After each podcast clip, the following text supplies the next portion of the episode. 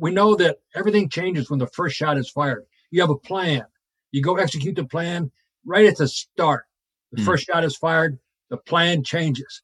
But the planning process that went through to develop the plan is going to highlight so many considerations that must be dealt with. And so you build contingencies around those considerations. And so, yeah, the plan itself is nothing because we know it's going to change. But the steps we go through to prepare to execute a plan that we know will change, the steps mm. we go through are really what we take away. That's what is most important about that. So the big question is this How do small business owners like us grow our leadership, develop our teams, and scale our business in a way that allows us to get our products and services out to the world, yet still remain profitable? That is the question, and this podcast will give you the answers. I'm Bradley Hamner, and this is the Club Capital Leadership Podcast.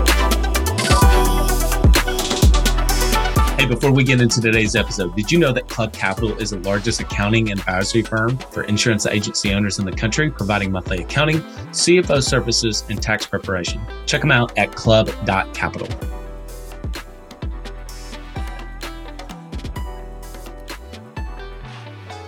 Welcome to another episode of the Club Capital Leadership Podcast. My name is Bradley Hamner, your host. On today's episode, we have Colonel Vossler and Colonel McCausland. I think that all of you would agree with me that there's little doubt our nation is in crisis. You know, given the ongoing pandemic, political, social divisions, and just enormous economic challenges, I know you'll agree with two concerns. One, that emphasis on leading during a crisis is definitely needed. And two, we need great leaders now more than ever. I think you'll love this episode with Tom and with Jeff as we discuss their book and their leadership principles that they use in Diamond Sixer leadership. But their book, Battle Tested, it uses leadership lessons that are enduring and are as appropriate today as they were in the 19th century. We discuss their book and telling the story of the Union and Confederate soldiers, generals, and politicians during the iconic struggle of Gettysburg and how we can utilize those leadership lessons for today's leaders. Without further ado, here's my conversation with Tom Vossler and Dr. Jeff McCausland. Wouldn't it be a great start to 2021 by having more leads in your book of business? Well, that's where our partners at DirectClicks Inc. come in. Their team's dialed in approach to running Google ads and online SEO campaigns maximize the quality and the volume of your leads, whether that's for inbound phone calls or even exclusive leads through your website. DirectClicks Inc. works only with P&C insurance agency owners, so they have thousands of hours creating, A-B split testing, and improving online campaigns specifically for insurance. They also understand why each and every marketing dollar matters in providing true results, low pay per clicks, transparency, and attention to detail, all of which is discussed in depth during your monthly review calls. Reach out to the Direct Clicks team at directclicksinc.com. That's directclicksinc.com and find out how they can make a difference in your approach to generating new business. Ambition is the first step towards success. It's time to level up your agency. And Coach P Consulting will help you do just that by using the same strategies he used to sell over 700 life insurance policies in 2021 alone. Now, this is not your regular one and done type coaching. You'll get personalized coaching two days a week, every week of the month, and you'll get a live look behind the scenes of his team training and an office that's performing at the highest level. There's a reason Coach P Consulting is the fastest growing coaching company for insurance agency owners in the country. Coach P will train your team alongside his own and show you the exact steps they are taking to achieve Chairman Circle, exotic travel, and multi-line presence club and be one of the few agents to be selected to have a third office. So whether your goal is to be at the top of your local market or amongst the best in the country, this training will give you the strategies and the tactics to get there. For just $250 a month, you'll get high level coaching each week from someone who is already getting it done at that level and his strategies work and it's time to put them to work for you. Sign up at coachpconsulting.com and get your first full month for free when you mention the Club Capital Leadership podcast. Tom and Jeff, welcome to the Club Capital Leadership podcast. It's great to be with you, Bradley. And real opportunity to talk to you all about the leadership and the timeless principles of leadership that Tom and I, I think, would totally agree, continue for organizations today. And of course, in our book, we try to draw from that, looking at the Battle of Gettysburg for those enduring principles and concepts of leadership. Well, we always start with background and origin story. And I think that your backgrounds and your origin story and how both of you got to where you are today will be great for our listening audience. And so I'll just work to try to call on each one of you. So, Tom, why don't you kind of start and share a little bit about kind of your background, your origin story, how you got to where you are today? Okay, Bradley.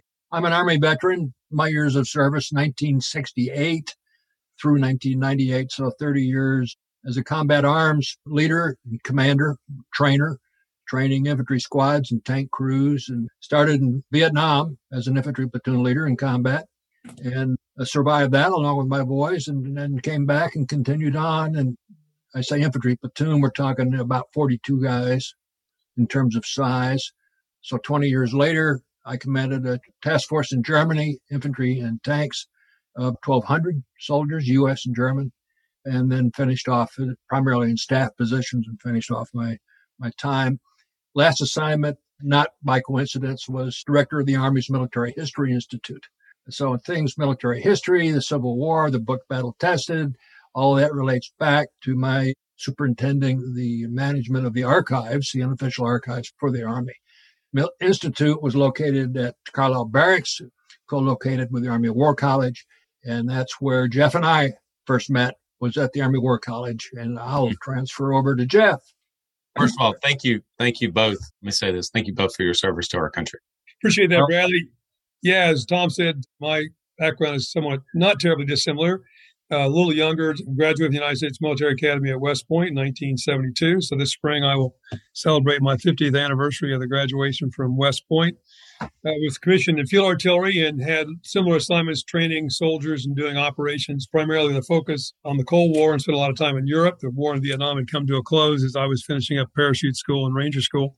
So I was off to Europe and spent a good portion of my career there. Commanded a field artillery battalion in Europe and deployed them for Operation Desert Shield and Desert Storm in combat. And we were part of the lead attack force for the 7th U.S. Corps, the big left hook, if you recall all that, into Kuwait with about 800 soldiers under my command.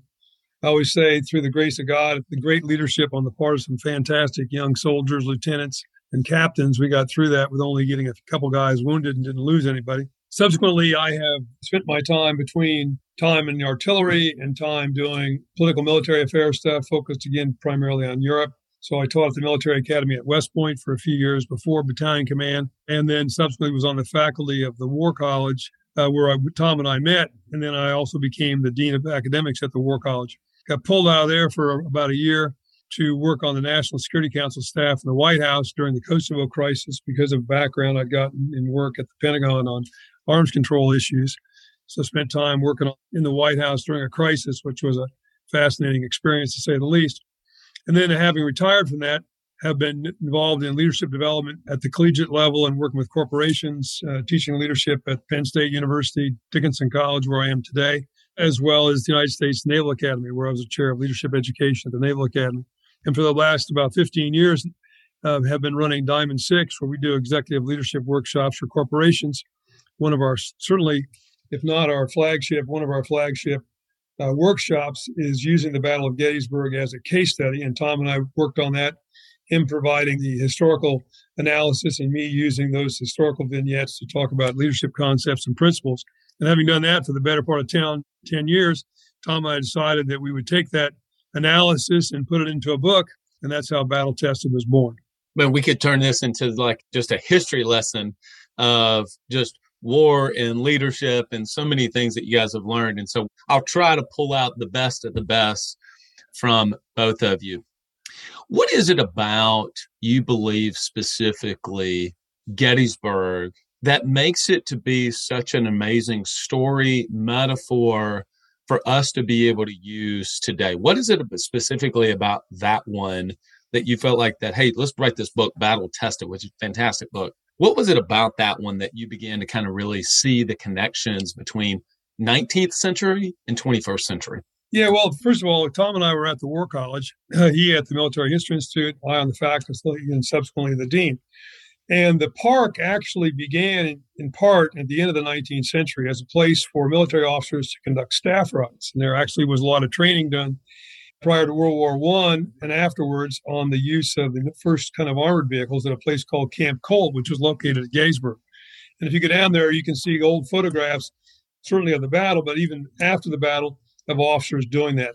They're using it as a case study to study strategy, tactics, and leadership to a degree. So Tom and I had taken groups of War College students down there every year to use the field as a big classroom. And having done that many, many times, we finally said, you know, this is a story about two organizations in conflict, two organizations in crisis. And during a crisis, good and bad leadership stick out in bold relief, whether that organization's a military formation, a corporation, a non for profit, or whatever.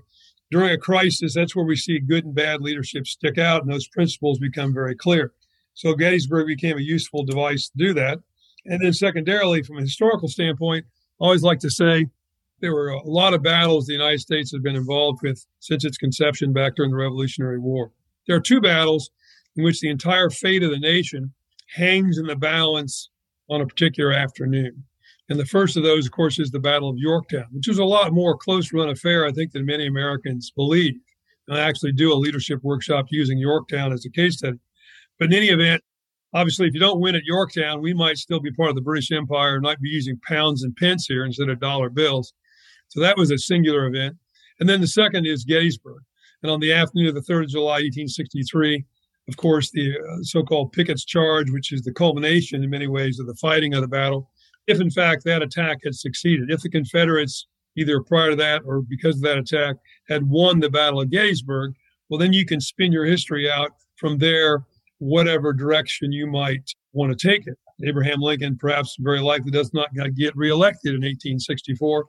And Bradley, we might have to come down and visit you in Alabama by getting a visa to cross a national border between two separate countries. So that iconic nature of Gettysburg and Yorktown being those two singular events where the entire fate of the nation hangs in the balance. And then last but not least, of course, Ted Turner down there in Georgia helps out by actually doing a very good movie about Gettysburg, which offers you a platform to kind of quickly examine it for people who are going to participate in our workshops. Tom, he mentioned we were talking before we press record I think we're all at this point at the time we're recording this, it's mid January or so, and we're all getting a little bit of tired of talking about COVID. I mean, we're going on almost two years, but the reality is, he's mentioned crisis. Jeff mentioned crisis. I mean, it feels like it's been in crisis mode for a couple years now, right? What is like one of the principles from the Battle of Gettysburg in a crisis situation that you think is applicable to leaders today as we're facing certainly a different type of crisis, right? People have referred to the great resignation that's been happening, et cetera. So, can you just speak to that and just give us one example of one of those principles? Sure, I can do that, Bradley. I go back to perhaps your last interview with Troy, in which he said we have to adapt or die given our circumstances. And that reminded me of the concept of learning organizations. Hmm. So, how does that affect our discussion this afternoon? back at the time of the Civil War, at the time of Gettysburg, uh, think of Gettysburg as the first series of plays after the first half is over, after halftime, because the first half of the game, Confederacy in the East has been victorious in battle after battle over the Federal Army, over the Union Army. And so what happens, Gettysburg represents the transition of the Federal Army, the Union Army, as a learning organization. They finally have learned how to win. Mm. And so that's what sets Gettysburg apart, I think, from the other battles. And it is what we would call the beginning of the turning of the tide in the outcome of the war. And that's why I think it is indeed so important. So for these organizations, these regiments, you know, you get a regiment of an average strength of 300 and some men out there. They have to adapt. They have to uh, learn from each other, adapt to their experience one of the phrases that Jeff and I use when we do our seminars is a successful organization, the people who run them, the leaders of those organizations must adapt, innovate, and overcome. And so you got to think out of the box. You've got to adapt, particularly in the 21st century, 20th and 21st century. Technology drives so much, drives change much quicker. I think of our time in the Army, how things have changed A change in weapon systems drives tactics and so on. That's a continuing evolution. I would think in the business world, it's the same kind of proposition, particularly the ability to communicate and deal with information and reach out to potential customers. At the same time with your mission statement is to help the small businesses which turn to you for advice for assistance. And so it's that kind of operation being there for them to turn to is important. Jeff when he mentions adapt innovate and overcome certainly the speed in which change happens today specifically around technology change is certainly faster than it was at Gettysburg. I mean, that's obvious, but faster than was 10 years ago, let alone 200 years ago. What are the things that we can do? So it's really two things as both leaders, but then also to help teach our teams to be adaptable, to overcome, to be resilient. Earlier, you were referring to the Georgia quarterback and his resilience in the national championship game as just a kind of a recent example for sports. But what is the way that we do that both as leaders for ourselves, but then how do we actually teach that to our teams? Well, it's a great question. I think back to this whole idea of leading a crisis, one has to first of all understand that you have to sustain effort for a longer period of time. The American Civil War lasted four years. Mm-hmm. At the onset of the conflict, I think it was a Georgia or South Carolina congressman would say, all the blood that'll be spilled in this war will be able to be wiped up by one lady's handkerchief. And the expectation at the start of the war was it would last a couple of months. Mm. And then it's still going on four years later. In similar vein, right now, you might say the pandemic we thought would be over in a couple of months. And you have to understand as a leader, this is the marathon. This is not the 50 yard dash. And I have to think about that in my mindset to take care of myself, to sustain myself, and to sustain my team. And, you know, change is exactly the problem. And the change also occurs in terms of technology being one thing you have to stay abreast of and also think through how do I integrate that technology quickly? Because what we want is teams that are innovative. Peter Drucker, who's a very famous organizational theorist, one time said innovation is change that brings on a new level of performance. So an invention is one thing, but until you integrate that into your structure, it's just a toy. It's just something you're playing around with until you enhance to a new level of performance. And we're hmm. seeing this right now as we try to adapt very quickly to hybrid modes of leading organization using advanced technology like we're doing right now in preparing this podcast using Zoom. But we got to think through how do we integrate that very well and at the same time make sure we're building a solid organization. And so I think that's a trick that all leaders are working their way through right now as part of this whole idea of working in a new environment. The transition back, for example, to whatever comes after COVID. And there will be a day after COVID one thing they should know for sure is it's not going to be December the 1st, 2019. Mm-hmm. And I'm mm-hmm. going to have to integrate that technology effectively, not only in terms of my organization's performance, but back to the big resignation. I think the technology now is key in how I think one of the biggest problems leaders have, and that is how do we maintain the best and the brightest people in our organization and mm-hmm. keep them as being part of the team. And you know, as you talk about technology change, I think the other thing leaders have to think about is we're changing, but so is our competition. You know, in the military, we like to say the enemy gets a vote on your plan. You can come up with the greatest plan going, but you're dealing in a dynamic environment. You do X, the enemy gets to do Y. Well, the same is true in business. And you know that, I'm sure, Bradley, from your experience. I got to think about what my competition is doing as I am changing my plans. I got to be aware of how they're reacting. In a way, you could say our current enemy is the pandemic.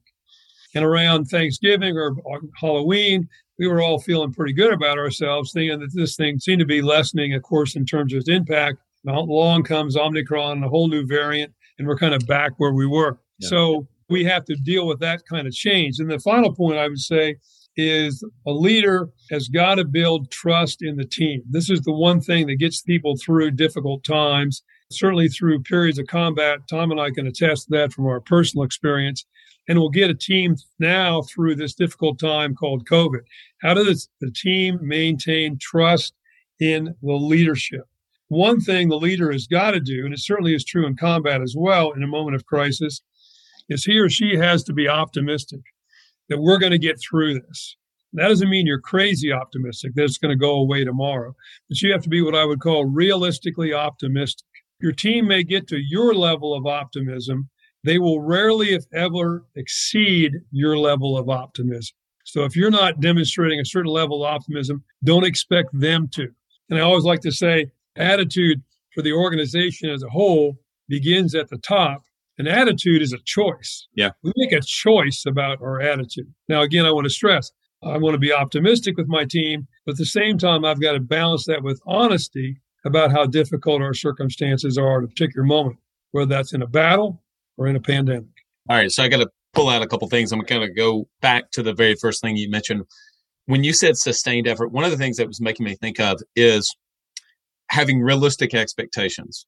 If we went into COVID in March, April or so of 2020 and said, oh, we'll be out of this in two months, and clearly now here it is two years later, and we're not, versus having the expectation of, you know what, we don't really know how long this is going to be, and it may get harder before it's going to get easier, then it allows us almost like whenever I, I don't love to fly. It doesn't really scare me, but it's not like my most fun thing. I don't really love when the pilot says, Hey guys, we're going to have some bumpy weather, but I'd rather him tell me that on the front side so I can expect it as opposed to we're going to have a smooth flight and then all of a sudden we hit turbulence and I'm like, wait, what's going on? Right. So at least I understood and I expected it.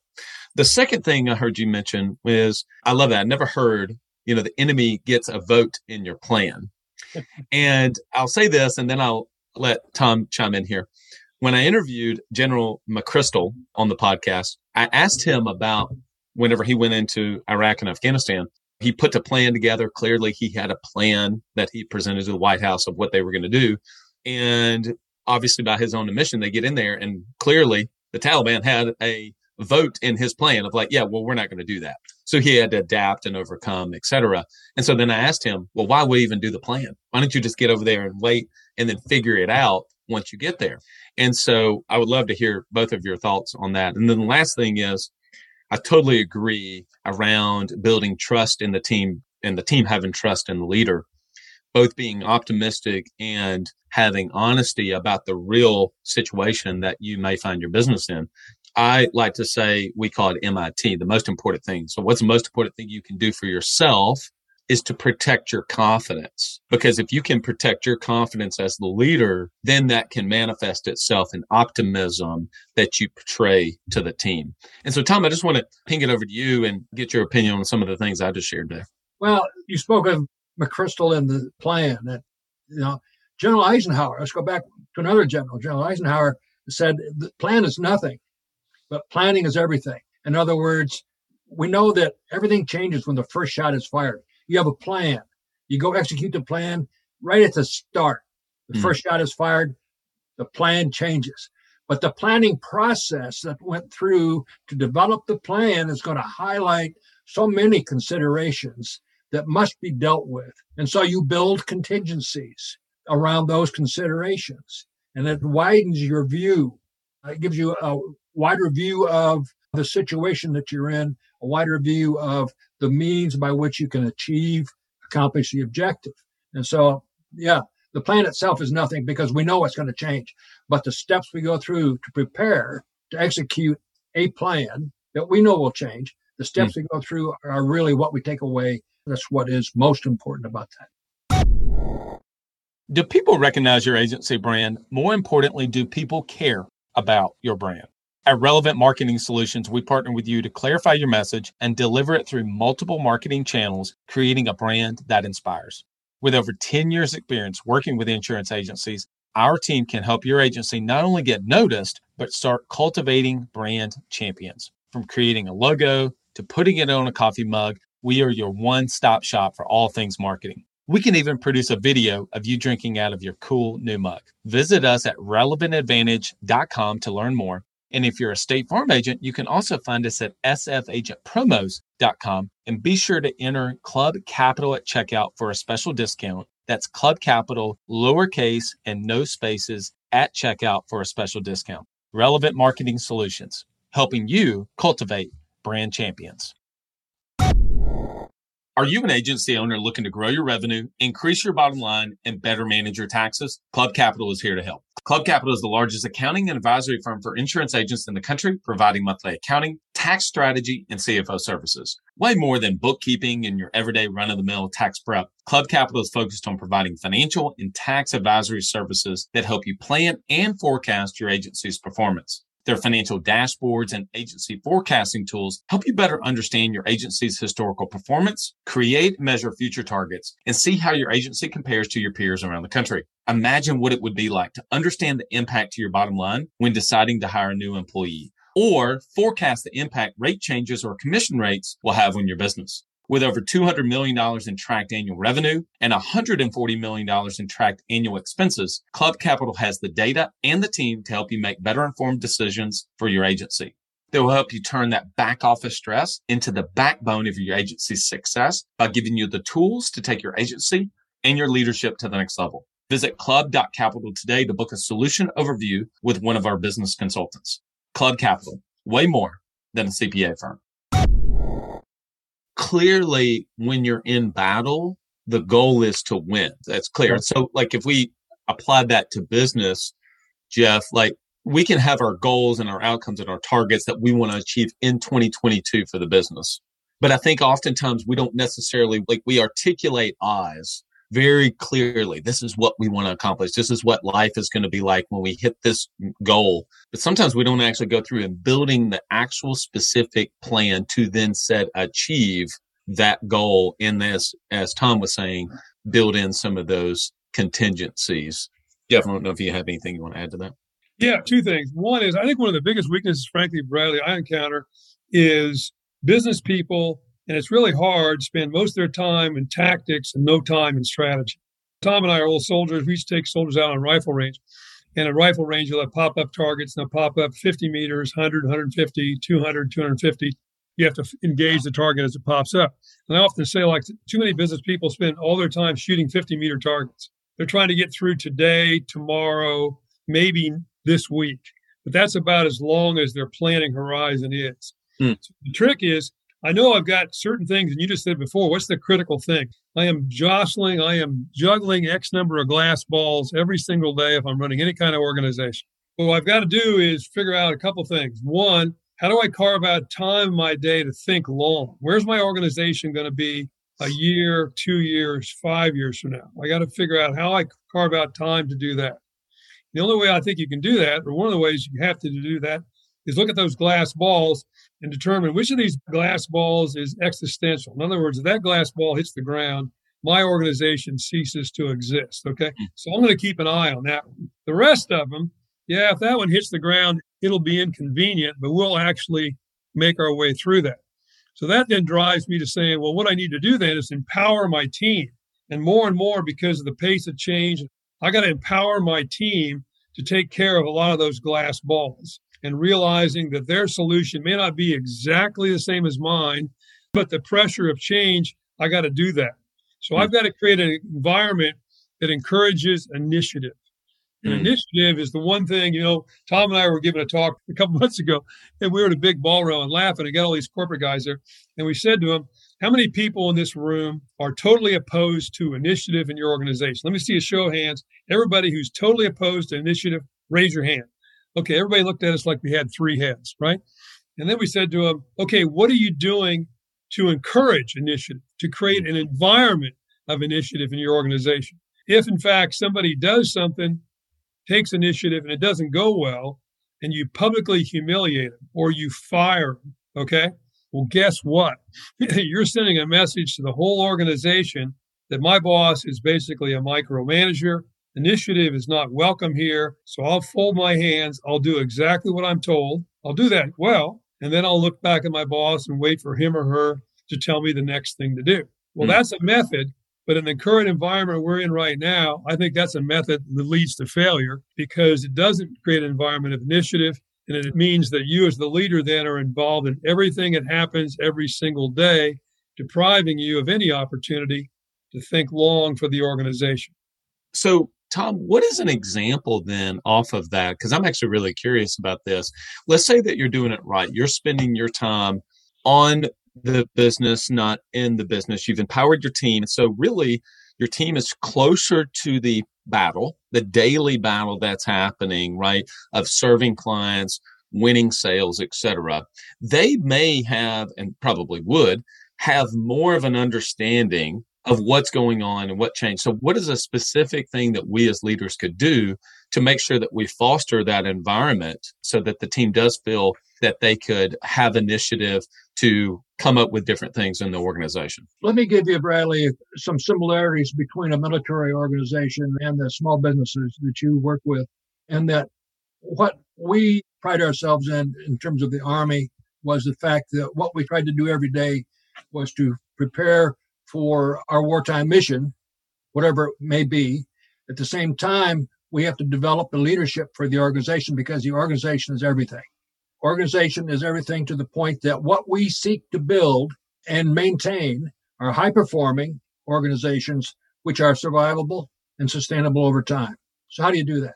You do that through training the leadership of the organization by training your subordinates. In other words, you are creating your own replacement that should you fall by the wayside, the organization will still survive because we have someone just like you who shares your vision, who is as educated and experienced, maybe not quite as what you are, but certainly exposed to conditions under which the organization can survive. Hmm. And what must be done in order to, to maintain that certain level, not give up ownership of your share of the dollar. And so you do that through training the subordinates. Everything goes into the training in terms of schooling, in terms of equipping them with the tools of technology that they need to be competitive within the environment in which you operate. And so, empowerment of the people Jeff mentioned, empowerment, people leading the boss, what we call leading up, leading the boss to make the right decision, being willing to hear their suggestions, to be able to willing to hear their information. At the same time, not be subjected to what we call slow rolling the boss. That's the obverse of that where subordinates don't agree with the decision made by the senior leadership and will slow roll the boss on execution. And so you develop people through trust and confidence mm. in you as the leader, the leader, the owner, however you want to, the person at the top has to extend that downward through the chain of command, if you're using an Army term, or through the different levels of the organization. I just finished listening to a book that I had been on my Audible wish list for some time. It's written by Ben Horowitz. It's called The Hard Thing About Hard Things. And he really details kind of his story. I didn't actually know much about his story. And one of the things he mentions about halfway through the book that I wrote down, he said there's only two ways to increase performance, and that is through motivation and training.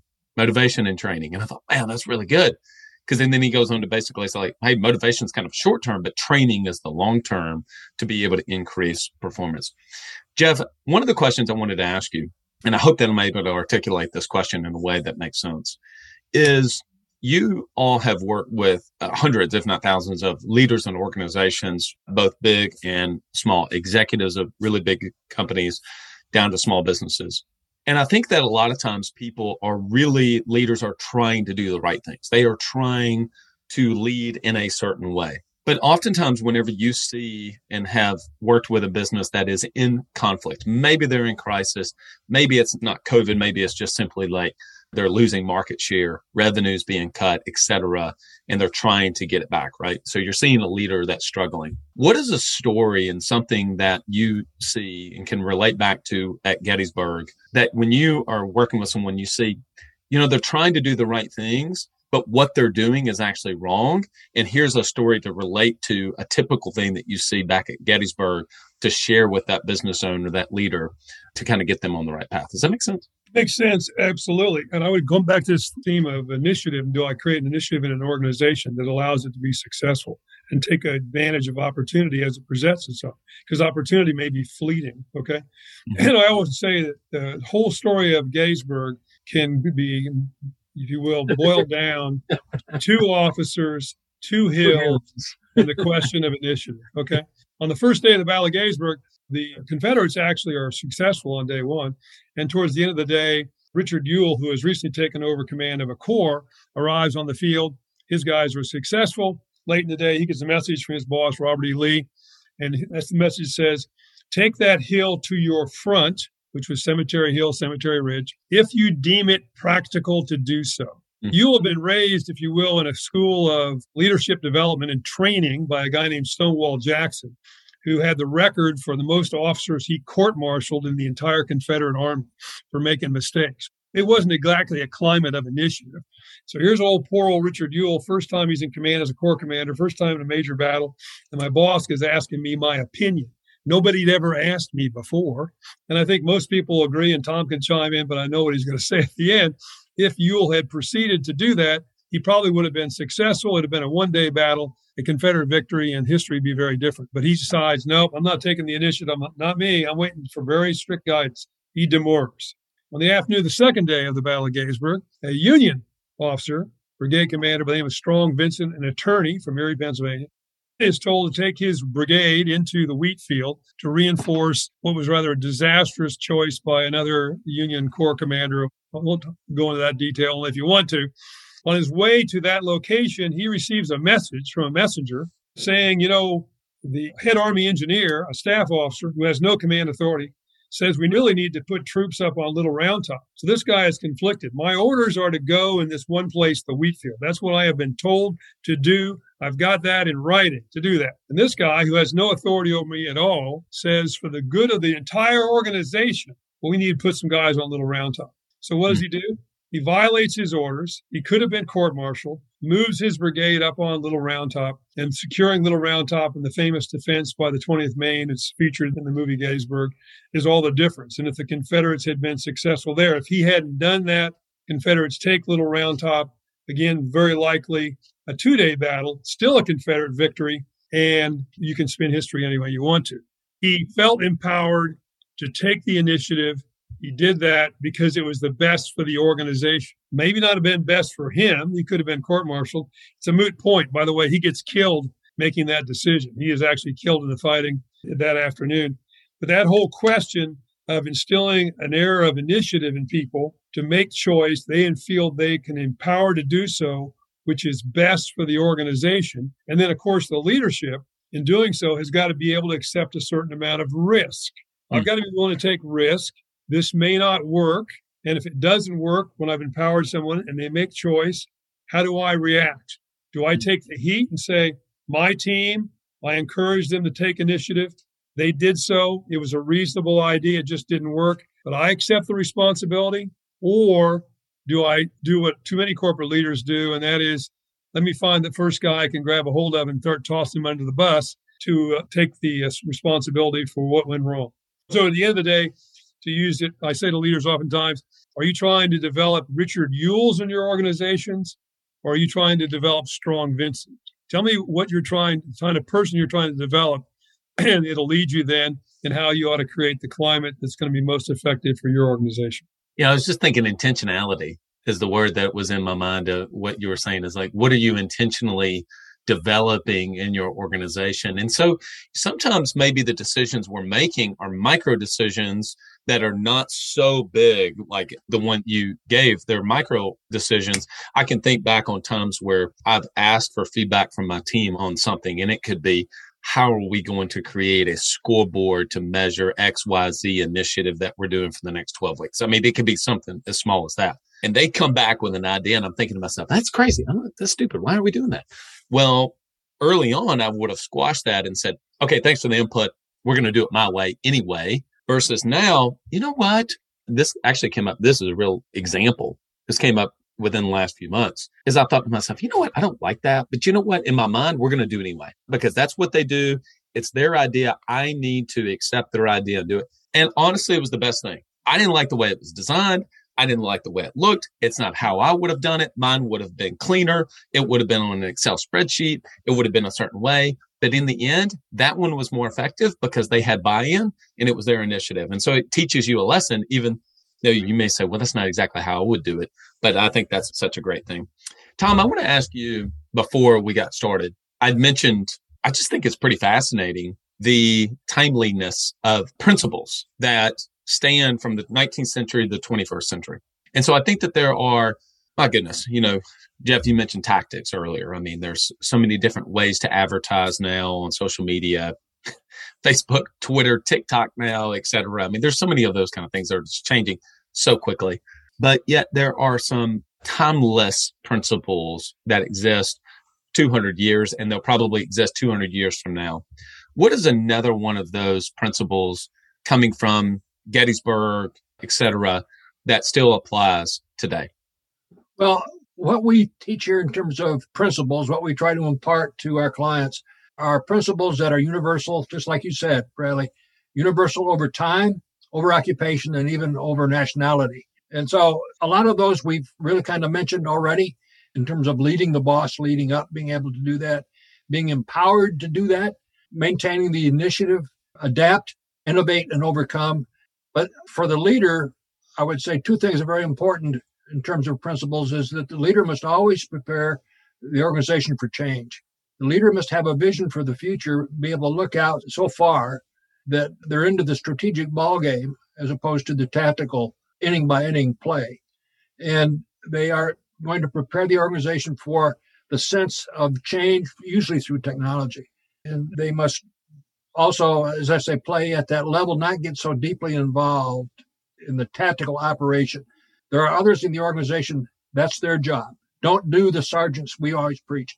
Don't do the NCO's job for them. Mm-hmm. Let them, they're the backbone of the organization. Let them do their job. We've got other things that we must be concerned about. And so I would think that translates from the military organization from 19th century to uh, small business organization of the 21st century. Jeff, have anything you want to add to that? Yeah, I want to come back for a second though. I really liked your story about allowing your team to do something at first blush that you didn't like. And I think it gets to one of those leadership principles, and that is I think really good leaders are really good listeners and their ability to listen. And you know, too often times we think about effective communications, we think about me talking and waiting patiently for my next opportunity to talk. Mm-hmm. When in reality, listening is a critical part of leadership. And going back to Gettysburg for a second, think about this in terms of communications. Abraham Lincoln had two great quotes that I always like when thinking about communications. One is Lincoln once said, You know, it's better to be thought a fool than open your mouth and remove all possible doubt. And then he also went on to say, There's a reason why God gave you two ears and one mouth. He was trying to tell you something. So we say we want feedback from our team, but really, do we really want to listen to them? And you listen to them because when you listen to the team, don't forget, you create expectations. So they come up with this idea. And if you said that to yourself, that's a terrible idea, I'm going to ignore it. Well, guess what? They're not going to probably provide you much more feedback because it's a pointless exercise. Mm-hmm. You created expectations and then you allow those expectations to grow. Good news is the plan worked, number one. And better news is I now have improved the environment where my team is going to be encouraged to do that. But a couple other things that you might also think about Tom touched on leading the boss, that's critical. Trust in the organization. Trust is what glues the leader to his or her organization. If they don't trust you, you may force them to do certain things, but when things get very difficult, that's when you're going to start seeing the organization come apart at the seams, whether it's a sports team, military formation, or again, or a corporation. Then the final thing I talk about is the leader has responsibility to control the culture, to manage the culture, destroy the culture if that necessary, and every once in a while, I'd say leaders have to step back and say, what's our brand, which is really a central part of our culture. When people say the Capital Podcast, what comes to mind? What are we? Okay. And every once in a while, we got to think about that. And do I need to adjust that based on changes in the environment and changes that are ongoing? That's why I think it's so essential that leaders talk about what is the mission, vision, and values of my organization. I don't care how small or how large. What's our mission, vision, and values? These are the guardrails of our culture. And if you, if you don't talk about them, I always say to leaders, then who in the hell in your organization is going to talk about them? And as people are making choice through empowerment, those things, the mission, vision, and the values of the organization should be a guiding light in the direction they go. Frankly, Brad, I go so far as to tell corporations, I'll give you a test that any organization can apply. And that is go to the website and count the number of clicks it takes you define the organization's mission, vision, and values. It's there somewhere. If it takes you more than two clicks, it's irrelevant. In other words, they have a mission, vision, and values because they read a textbook that said all organizations have a mission, vision, and values. They just don't use it for anything. Well, in reality, this is a tool to guide, develop your organization, and give them guardrails between which they can make choice that's best for the organization. Hey, yeah. Jeff, let me interpose this. Sure. I'm pleased to report upon my check of the website of Club Capital last night, vision and values was right up front. First click, there you are. You know, a couple things that you mentioned there just really resonates with me. Doing this podcast the last two years has helped so much within my organizations of me being a better listener because of doing the hmm. podcast. And listen, I have a long way to go. Obviously, we always want to continue to improve, but I do have to say, I think I can remember not long ago, Jeff, to where when I was speaking to someone on my team, it was, had to ask a kind of a not a really good question. It was kind of a bland question. And it's like, okay, kind of get on with it so I can ultimately share what it is I want to share. But I do think that doing the podcast is, you know, it's not about me, it's about my guest and how to bring out the best in the guests that are on here.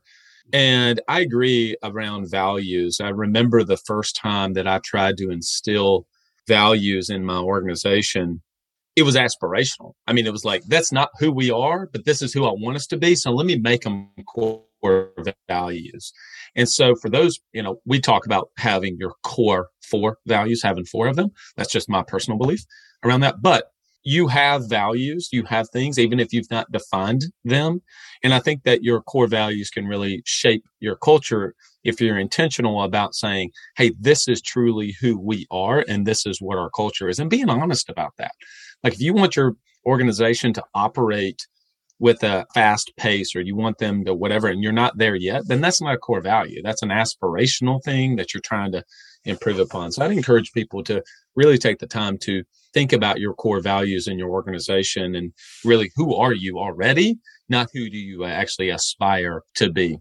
Jeff, Tom, this has been an incredible conversation. My grandfather served in World War II in the Navy. And so my entire family, my grandfather was one of 13 brothers and sisters. Several of them served our country in the Army and in the Navy. And so I've always had just an, an incredible appreciation for our military force and love reading the stories about whether it's Iraq, Afghanistan, Vietnam, et cetera. And then how do we not just hear the history, but try to learn the lessons and the principles that we can then apply to our organizations today. And so for people that want to pick up, number one, pick up the book, Battle Tested, where would you like to point them to, Jeff? And then number two, if people want to learn more about your leadership development, leadership programs, where should they go?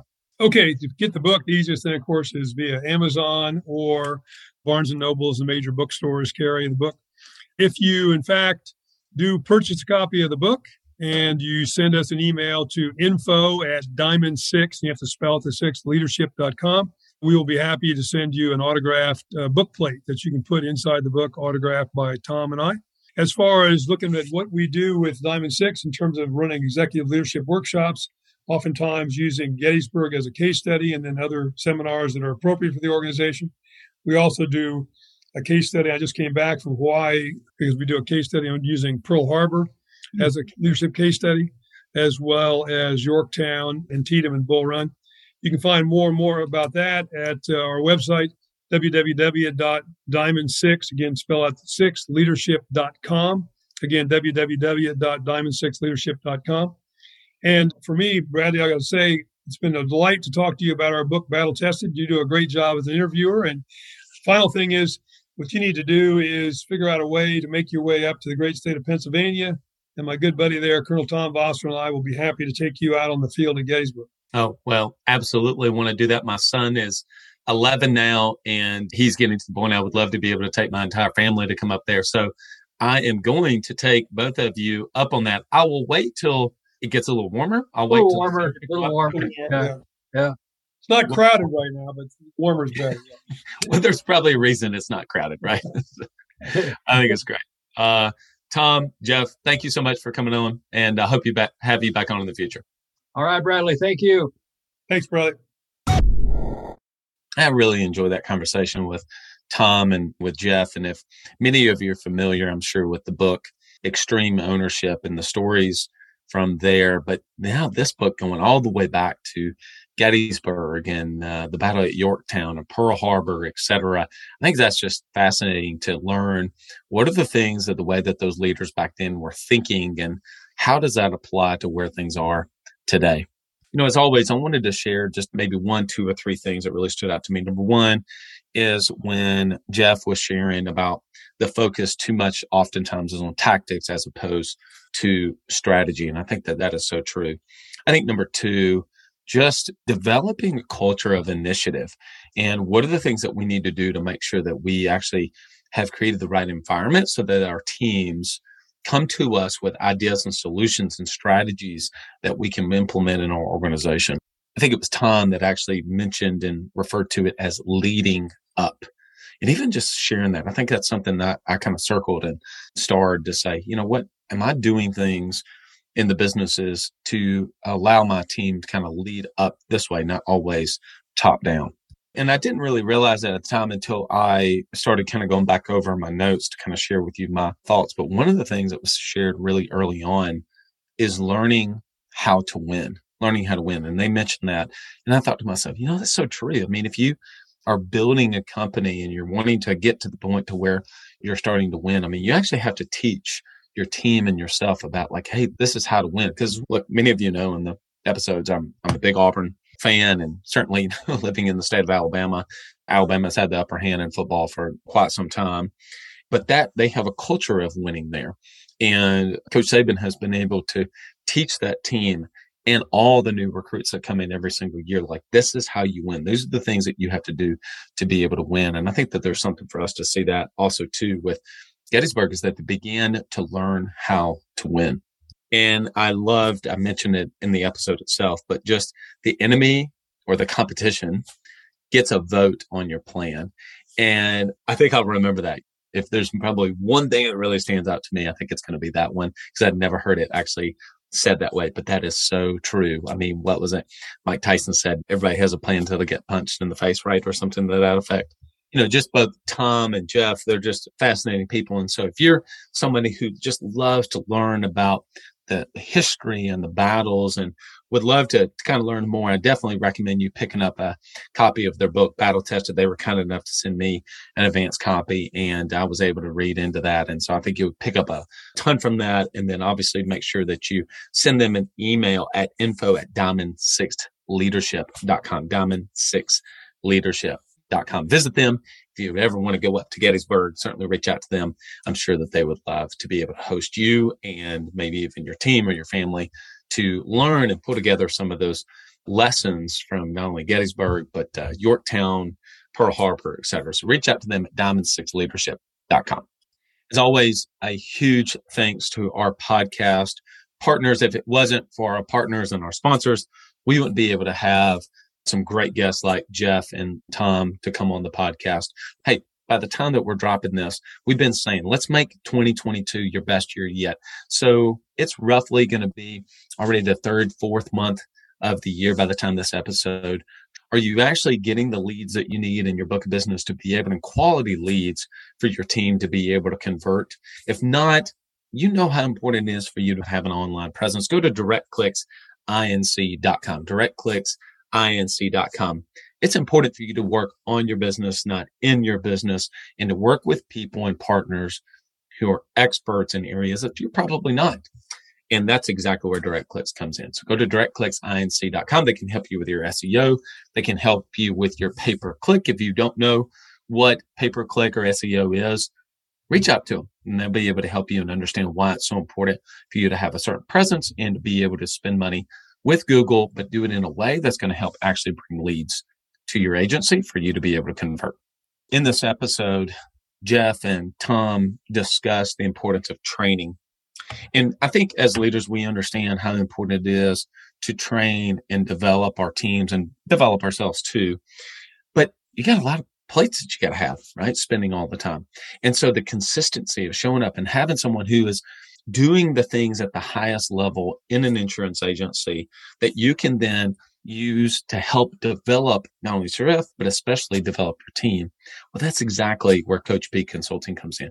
Go to coachpconsulting.com and every single week they're showing up to be able to show you kind of behind the scenes of the things that they're doing What are the plays and the playbooks that they're running? How are they positioning certain different policies in their book of business? And how can that actually you to install that, not only the strategies, but also the tactics in your business to help get you, whether you're wanting to get to just the next level for your business, be at the highest level in your area or in the country. Go to coachpconsulting.com and make sure you mention that you heard about them on the Club Capital Leadership podcast for a discount off your first month. Recently, I was referring or I was sending, excuse me, a gift over to one of my referring clients who referred someone over to Business Growth Curator in our flagship program, Blueprint. And I sent it to them in the mail and they got, they said, wow, this is really nice stuff. Where did you get this? And I said, well, I got it at Relevant, relevantsolutions.com. And so if you want to stand out and you want to make a difference for somebody who has referred business to you, maybe it's a mortgage broker, maybe it's a, a key person of influence in your community and you really want to send them something that's more than a just a regular pin.